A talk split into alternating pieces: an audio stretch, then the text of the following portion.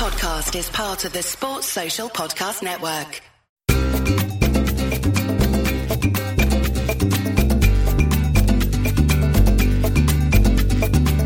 Hello everyone, welcome to this week's edition of the Spanish Football Podcast with me, Phil Kitchmileides, and Sid Lowe. It's a big one, this podcast, usually is. After El Clásico, we had the first Clásico of the season, which saw Real Madrid beat Barcelona by two goals to one at the Camp Nou. But it's a funny one, Sid, because the Clásico... Probably shouldn't be saying this, or maybe we should. Maybe it's a great advert for the division. Clásico might have been the worst game of the weekend. Yeah.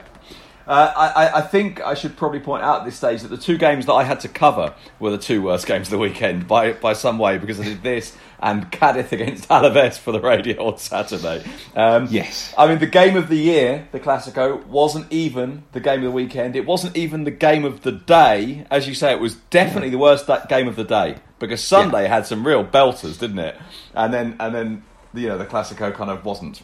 Now, this is what happened on match day ten. On Friday night, Osasuna could have gone top of the table, albeit temporarily, uh, had they beaten Granada. They were on track to do so, but they conceded a, a ridiculous uh, ninetieth minute equaliser, Angel Montoro scoring from way, way out. Osasuna goalkeeper Sergio Herrera going walkabout. It really is a quite ridiculous goal. Anyway, it finished Osasuna one, Granada one. Then on Saturday, we had Valencia scoring twice in injury time, in the ninety-third and ninety-eighth minutes, uh, to salvage a two-two draw at home to Mallorca. Uh, then there was that far from magnificent game between Cadiz and Alaves. Alaves getting their first away win of the season, uh, winning by two goals to nil. Elche against Espanyol was an absolute belter. Uh, it finished two-two. Uh, Espanyol uh, seeing Raúl de Tomás score once again. And then Athletic Club uh, got a big win at home to Villarreal, beating them by two goals to one. Sunday saw the craziest game of the season so far, the highest scoring game in La Liga for well over two years.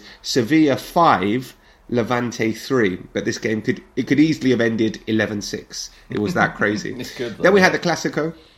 Uh, Real Madrid beating Barcelona two-one at the Camp Nou, a fourth consecutive Clásico win for Real Madrid. That hasn't happened uh, since the mid nineteen sixties. Uh, Betis beat Rayo Vallecano by three goals to two. Rayo had pulled it back to two-two, uh, but then Betis got a penalty and duly dispatched it. And then another big game of the weekend, Atletico Madrid, the champions, against leaders uh, Real Sociedad.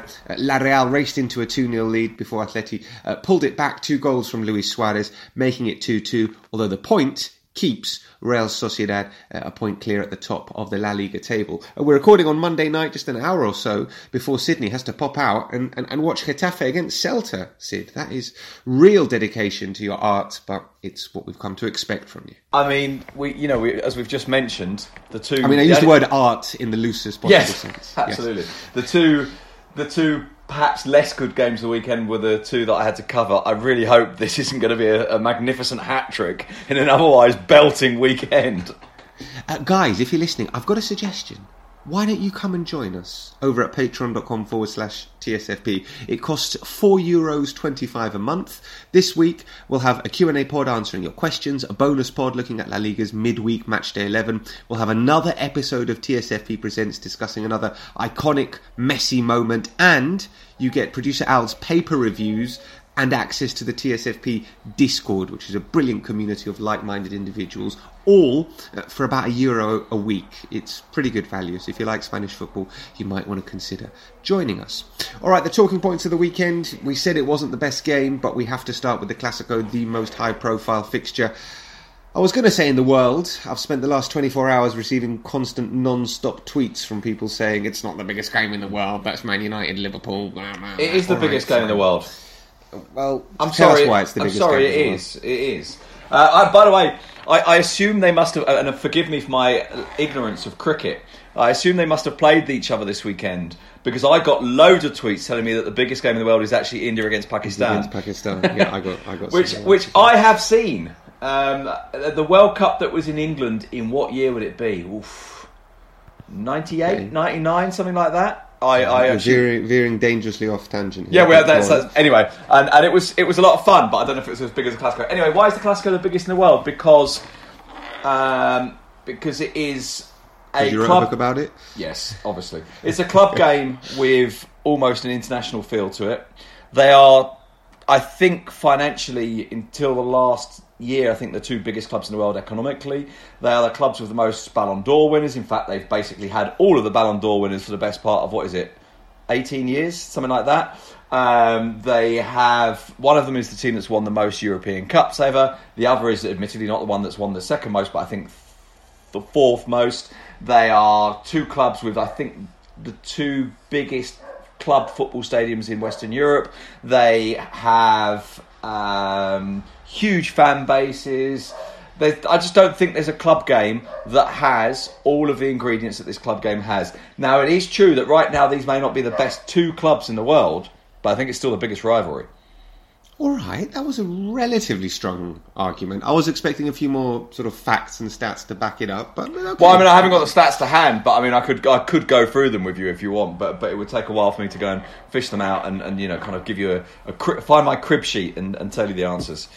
Leave the crib sheet. Let's get to what actually happened uh, in the game. Obviously, Real Madrid uh, taking the lead in the first half. Um, a lovely, fantastic goal from David Alaba in his first Clásico. Then they were pretty much in control. Barcelona um, never... Re- I mean, they threatened a little bit, but they never really threatened. My overriding sensation was that Real Madrid were comfortable mm. in this game. Then they scored in injury time, Lucas Vasquez, to make it two nil before Kun Agüero scored with pretty much the final touch of the game. Did you have a similar kind of sensation that Real Madrid, without being brilliant in this game, were more or less in control? Yes, absolutely I did.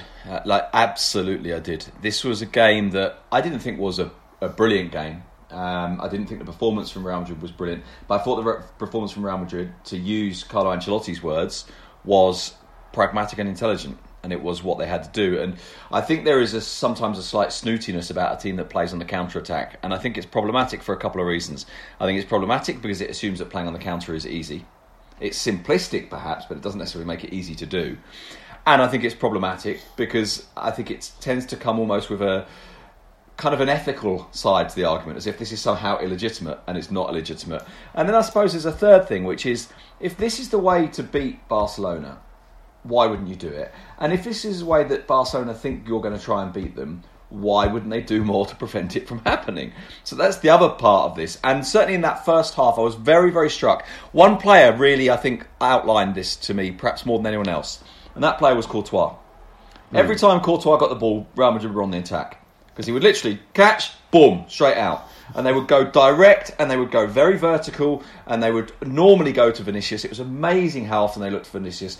And yes, it was relatively simple. It was, there's a high Barcelona line, beyond them, or in front of them, Vinicius to turn and go at them, but more often than not, it was for Vinicius to turn and go beyond them, and, and then everybody runs from there. And I suppose, in a way, that's indi- indicated by the first goal, which is, it's true, it's a loss of the ball from Barcelona quite high up, but then it's Vinicius escapes, Rodrigo's running with him, and then it's Alaba, the centre-back, who's run all the way from just in front of his penalty area into the other penalty area, who scores. Look at the goal, the second goal that Real Madrid scored. It's Lucas Vasquez who scores it, who again has come all the way from his own half to score the goal.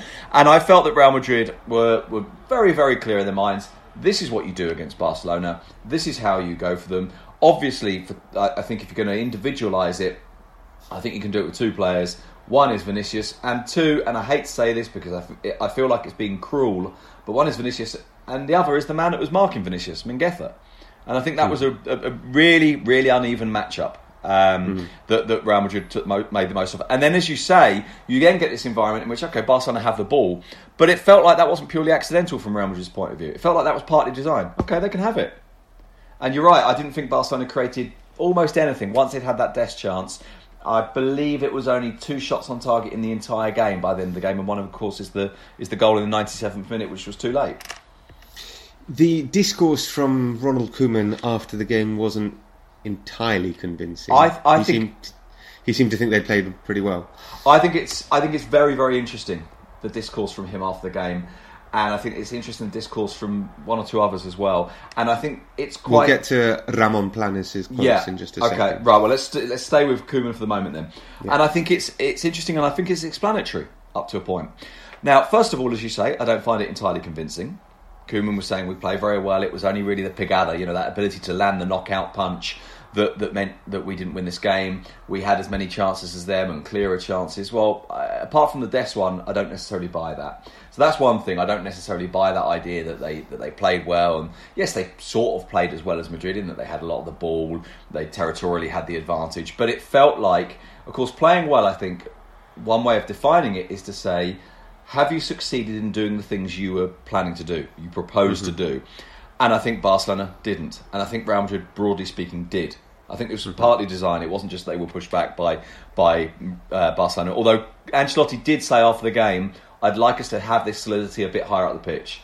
I don't really want us to have this solidity quite so far back. Um, but I think broadly speaking, Madrid did what they want. And so that's one reason why I didn't really buy that from Koeman. But the other reason why I f- think what Koeman said is, is, is interesting is because it felt like, and this of course goes back to the, the it is what it is comments and goes back to Koeman talk about realism. It feels like this narrative, this discourse is counterproductive. It's it's embracing and I think deepening a sense of inferiority, which yeah. I think is problematic. Even if it is a reality, I think it's problematic. And I think that from a player's point of view, if your manager's effectively saying, well, what am I supposed to do with this lot? I'm not sure if it necessarily helps very much. I think that if you have a club like Barcelona and you approach the big games in a way that says, okay, and this game, in fairness, is different to the Bayern games, the Bayern game, for example, and the Benfica game. But we want the ball, but, you know, we there's this sense of impotence that's embraced. And I'm not sure that's that's a great thing. And I think what it does is it creates, even if on a subconscious level, it creates an excuse behind which players can hide. And it justifies, I think, a certain degree of not failure as such, but it justifies a degree of perhaps a lack of ambition, or it justifies perhaps a, a lack of being demanding. And now Koeman, to be fair to him, said after the game, of course you have to demand of this team winning these kind of matches, because he was asked specifically about the big games. So they've been beaten by Atleti, beaten by Madrid, beaten by Bayern Munich, obviously. Beaten by everyone in every big game he's played yeah. since he was Barcelona manager, yeah. except a group stage match against Juventus yeah. last season. Yeah, exactly. And then he said, you know, and yes, we do have to demand these, but then he said, we're getting close to beating a big team. Now, yeah, come I on, know that there's a reality. Exactly, exactly. I know that there is a reality. And up to a point, I've been quite defensive of Koeman because I think some of what he says is right. I think there is a reality there. I think there are young players that he's bringing in through. That he's bringing through. I think there are some signs of, of, of advance in that sense. But there, that idea, ju- I, I just don't. I, I just don't. buy it entirely. And just to say we're getting close to be- beating a big team, people thinks, are you? First of all, are you? And secondly, is close to beating a big team good enough for a club like Barcelona, even this Barcelona? I mean, I think it's one of, and to forgive me if I sound like a American high school teenager, it's one of the lamest things I've ever heard. It, yes. I, I think that's... Yeah, I, I mean, that's it. We're getting close to beating a big team. What yeah. kind of thing is that to say as manager of Barcelona? I don't care what state you're in, what state the club is in. Come on, man. Yeah. You can't come and out that, and say And that. that, by the way, is about is about the, the, if you like, the construction of the the consciousness around the club, right? And about around the team and with the fans and so on. And as I say, there's been times when I've kind of been able to accept that because I think what he says sometimes is true, that there is a reality and so on. But then this is before we even talk about the construction of the team. Now, that's the construction of the conscious, the construction of the team. And I'm always very, very conscious, and I say this often, of the fact that these are qualified coaches. These are people who know the game. These are people who work on it. These are people who see their players in training. These are people who come armed with huge amounts of information that I haven't got and huge yeah. amount of expertise that I haven't got. But sometimes there are things that happen that you think, this seems almost too easy. It, it, how has this not been seen? For example, mm. I mean, you could argue that he did see it and that he took Mingueza off at half-time, but but the, the damage that Vinicius was doing, the sense of panic every time Vinicius got the ball in the first half, it struck me that, well, what's happening here? Why why isn't this not why is this not being seen? Why is that defensive line still so high if you're not pressing to get the ball back? If you press to get the ball back, you make up for the defensive line being high, high because you don't allow the other team to play those passes. But if you don't put any pressure on that other team, those passes are so easy to play. And then Vinicius, and you know, Koeman said yesterday, one of the phrases he used was, it's almost impossible to, to, to stop that kind of counter-attack. Mm. And I'm not sure that it's almost impossible to stop this is really a thing you want to hear from your manager as well. Because it's never impossible to stop something. There's always ways. Um, and he's incredibly quick, and it's very hard to do that. And and I I I, I thought that some of the some of the discourse post game was a bit like, well, it's it's almost like it doesn't count because it's a counter attack. And the one Barcelona player who I thought challenged that, and it was really interesting talking to him after the game, was was Ter Stegen.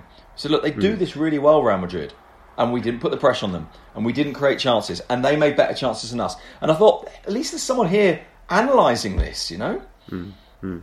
Uh, I said we'd talk about, or, or mention at least, the comments from uh, Ramon Planes, who is the uh, uh, technical secretary of, of, of Barcelona, who, who basically after the game says, we don't have the players, the high-level players, or the goal-scoring ability that we used to have. I'm translating here. In, Span- mm. in Spanish, he said, no tenemos los jugadores de nivel y la pegada que teníamos. Um, yeah. yeah. Which, of course, is true, but I don't know if that's necessarily enough for the slightly anemic nature of the rest of the performance. If you see what I mean, it's not that you didn't. You see, one of the I think the pro, one of the problems I have is that the, the the use of the word pegada, the ability to deliver that knockout blow, quite literally the punch, right? Yeah, is that it makes it sound like you've created lots of chances, but you've missed them. Mm. But you haven't. You've created one chance that you missed, one, literally, one, re- yes. one genuinely clear chance, which is a really clear chance. And yes, it is true that if Des scores, it changes everything. Potentially, because maybe Madrid have to play differently, maybe you can then play differently. But and, and, and obviously by Madrid scoring first, it reinforced an idea that had already taken shape. But I, I thought that was a, a, a strange comment. And he, so he said it was, um, he described it as, as an aprobado, which is in, like an exam, you've passed it. Barca mm. have passed the exam. And I was thinking, have they though? What is that like? What is that in? What's the actual figure that you get to pass the test here? Aprobado, I think, five, is a six. Is it five out of ten? It? It's a five or a six, yeah. I'm not sure. Yeah. Right. Uh, and I think he might actually have called it an aprobado bueno. So I suppose you're saying it's like a C plus or a B plus or something. So in other words, you know, yeah. it's all right. It's all right. Um, and I just thought, well, I don't know if that's the narrative. Now, admittedly, at least now you're getting the sporting director and the manager saying the same thing, where, of course, very very recently we had the manager and the president clearly saying very different things. And mm. the breakup was there. Mm. Okay, um, shall we talk about Real Madrid and, and mm. what Carlo Ancelotti did and, and, and did well? Because there were, I wouldn't say eyebrows raised when Lucas well, Vasquez... Ancelotti's eyebrow eleven. Was probably raised.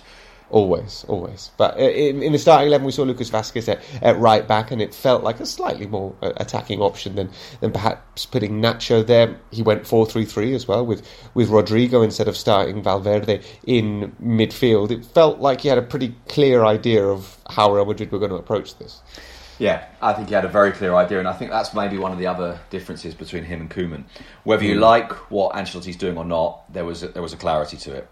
Mm. Um, the message was really quite simple, and we've talked about it. It's a it, he wanted it to be what the Spanish always des- describe as a mid-block. So I suppose if you if you if you picture where the defensive line is, I suppose you've basically got high, mid, and low, and so mm-hmm. it's sort of somewhere in the middle. So you're waiting for Barca, but not waiting for them too deep, which I think explains why he then said after the game, "I'd like us to defend this solid- solidly, but a little mm-hmm. bit higher."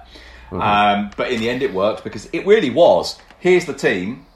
There's Vinicius, Rodrigo, and Benzema. When the team is right back here, we get it and we go boom, we go to them, and then and then and then we get the rush towards them effectively. Mm. So it starts mm. from there. So that was very clear. I think with Lucas Vasquez, what he got was energy rather than necessarily more attackingness. I think he got more energy than he would have done with with Nacho. Um, I think he was clear in the structure, and he said in midweek that it had to be four three three. He even made the point of explicitly saying you can't play Valverde in the front three, so it will it will be wingers.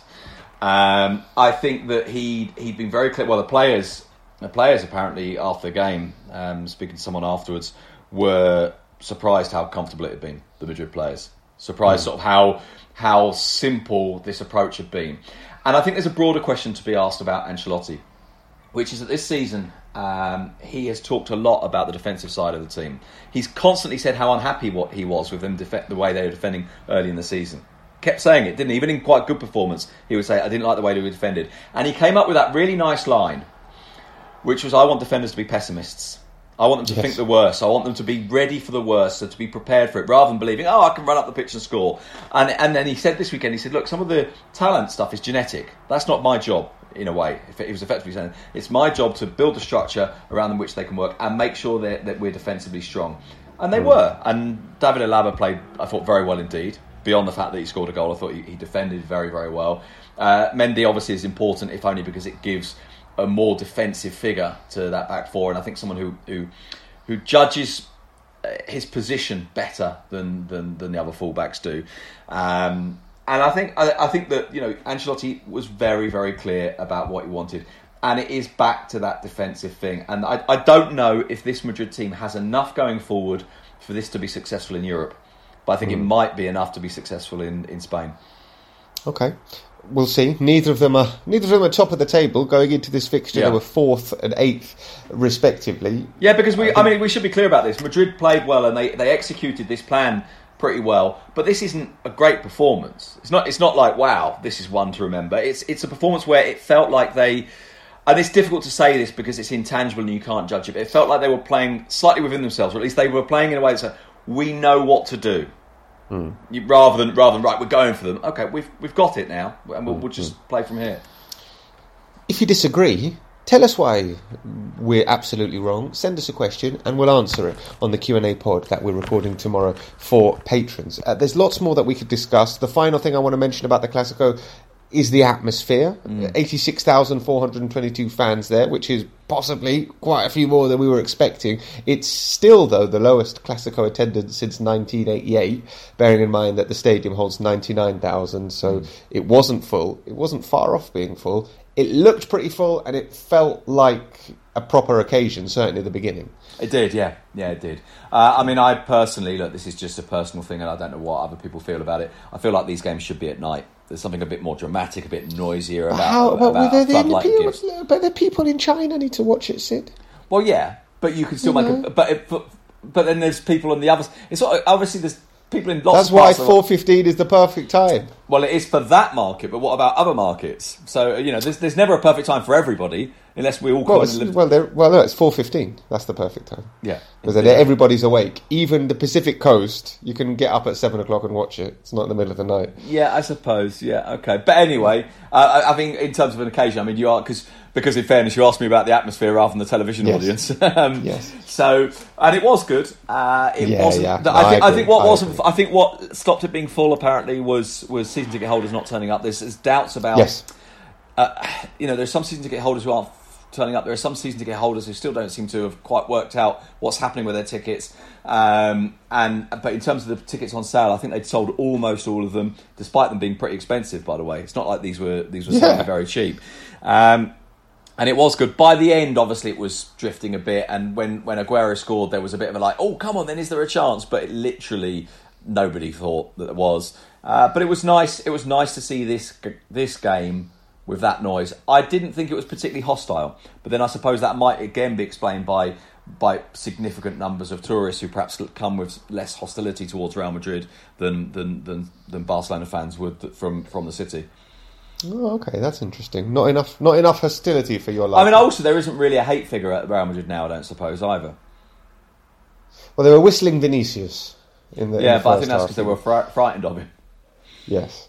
Uh, all right, listen, like I said, there's lots more that we could discuss, but if you want us to talk about something, send us a question, and, and we will. Um, I'm actually conscious of the fact that you might not have seen Atletico Madrid against Real Sociedad. No, I saw that it? one, because we, had, did, to cover, yeah? I, we had to cover that one. I, the one I haven't seen, to my great despair, of course, uh, is the, is the Sevilla Levante.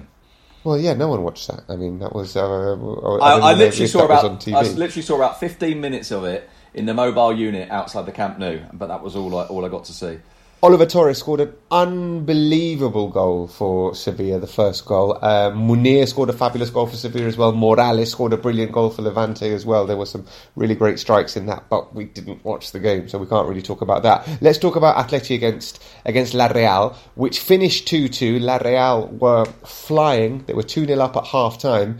Imanol Alguacil going with a back five, surprising everybody. Loads of injuries as per usual for, for La Real. No first choice left back in the squad. Had, had players out in basically every line of the pitch. But he said, nah, don't worry, not a problem. And I really like that about Imanol Alguacil. Whenever he's asked about the injuries, he says, nah, it's fine, it's cool, I will just get on with it. I've got players, it's not a problem, don't worry about the injuries. Played five at the back, and, and to begin with, Atleti had n- absolutely no idea of how to break them down, despite starting Griezmann, uh, Suarez and João Felix for the first time together. Yeah, uh, it's not just um, Atletico Madrid that couldn't work it out, nor could I. I'm, I'm holding up to you now my notebook. I mean, I don't know how well you can see that. You probably can't, but it's got arrows on it. I was trying yeah. to work out the Real Sociedad team as the, as the first few minutes unfolded. It took a while, man. It took a well, while. It took a while because I was I, watching it with two ex-managers and they didn't know what yeah, was going on. I was on looking for a while, at it thinking, yeah. hang on a minute, is Thaldua playing at right wing? Yeah, but yeah, yeah. So is Sorloth. They are both yeah. playing at right wing, and I think that doesn't make any sense.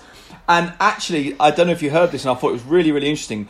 Imanola Alguacil, after the game, admitted that he played a different formation for the first five minutes to try and confuse Atletico, so they wouldn't understand what. So he said, he said they put the, so Saldua becomes almost this right winger to start with. So it is a four, but you've got this random player there, and then he drops in to make kind of a five. So you've got you've got a line of five, and you've got Guevara with Marino, and then you had Silva, Isak, and Sorloth, sort of in a triangle, not quite in a line, more in a triangle at the at the top. And it was a very unusual formation for them because they they normally play either a four three three or or a four two three one or sometimes a four one and then the rest of the team structured in front of that.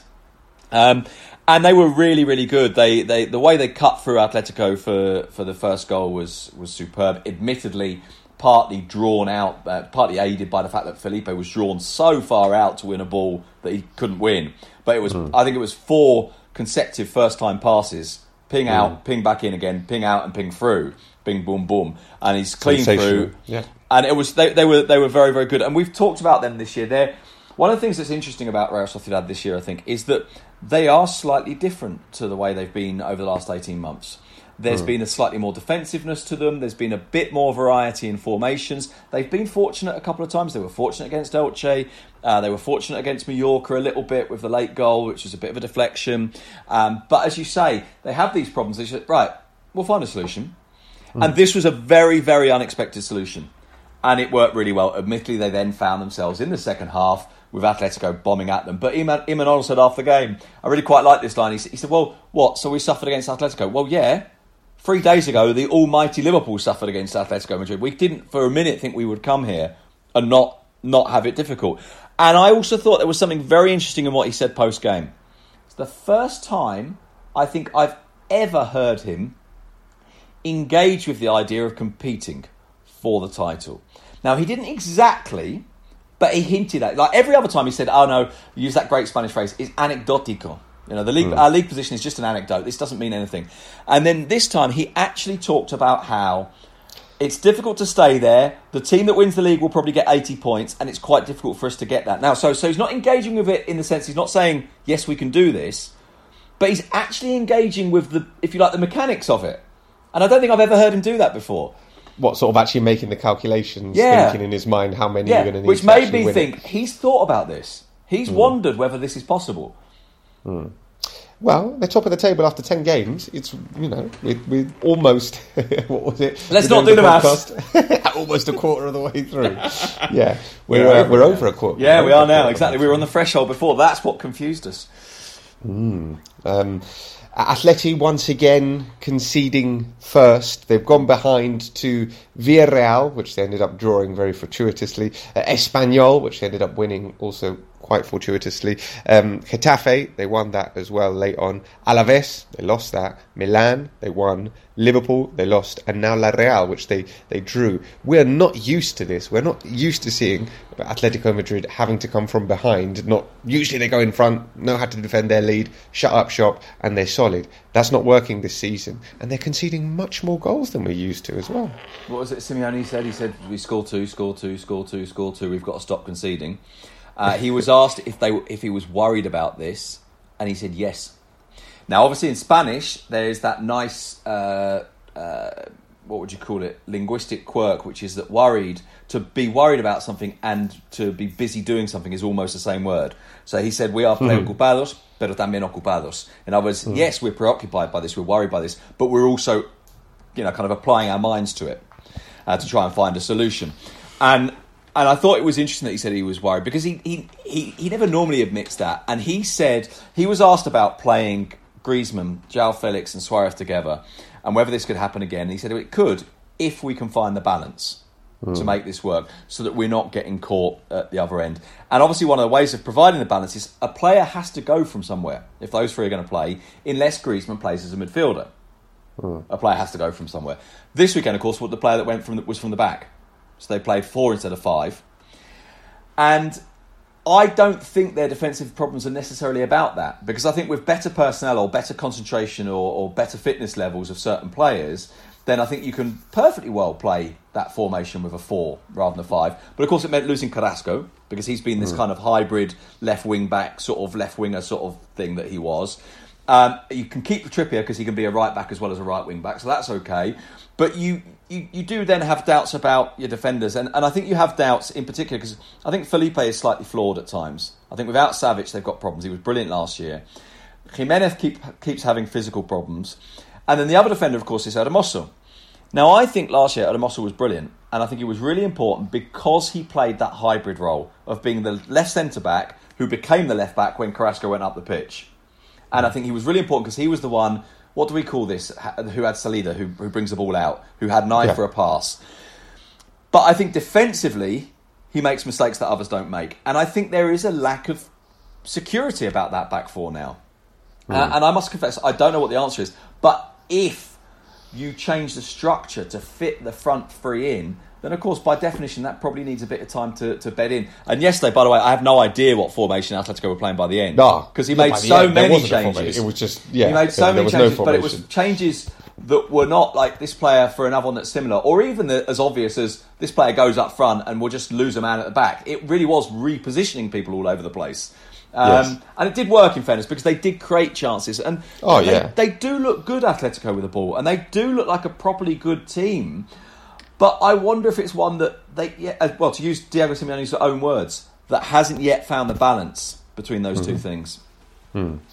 Luis Suarez basically didn't touch the ball but scored twice. I, I, I honestly, genuinely, genuinely do not know what to say about Suarez in this sense, because I will admit this, and you know, regular listeners all know that I, I, I defend Suarez in, in the sense that I think I think we shouldn't overlook the significance of scoring goals.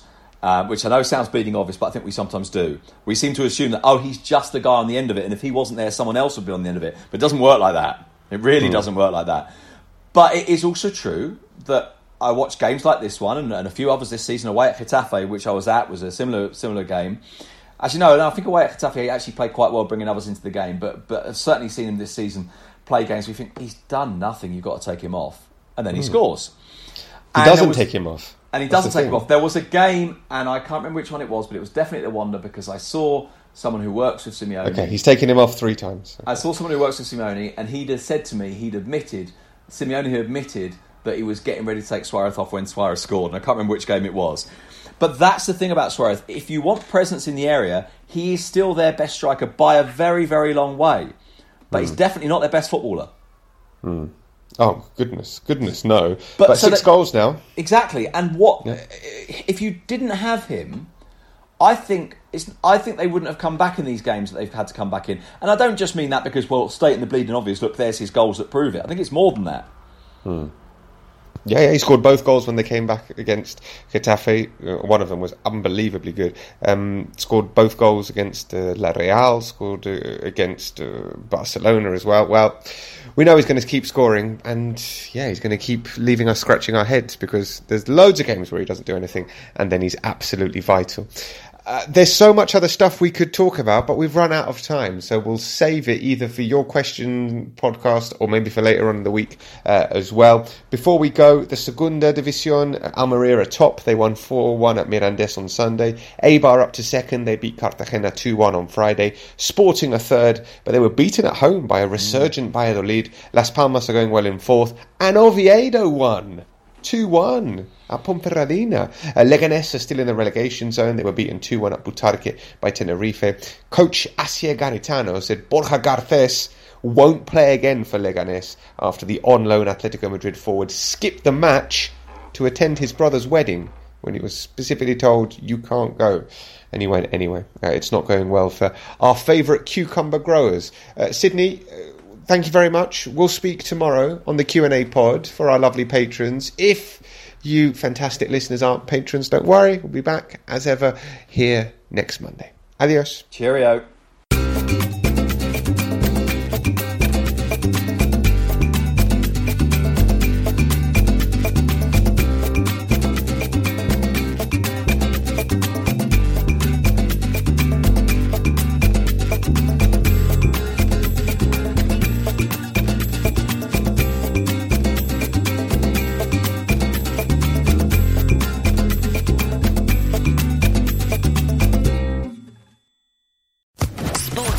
Podcast Network.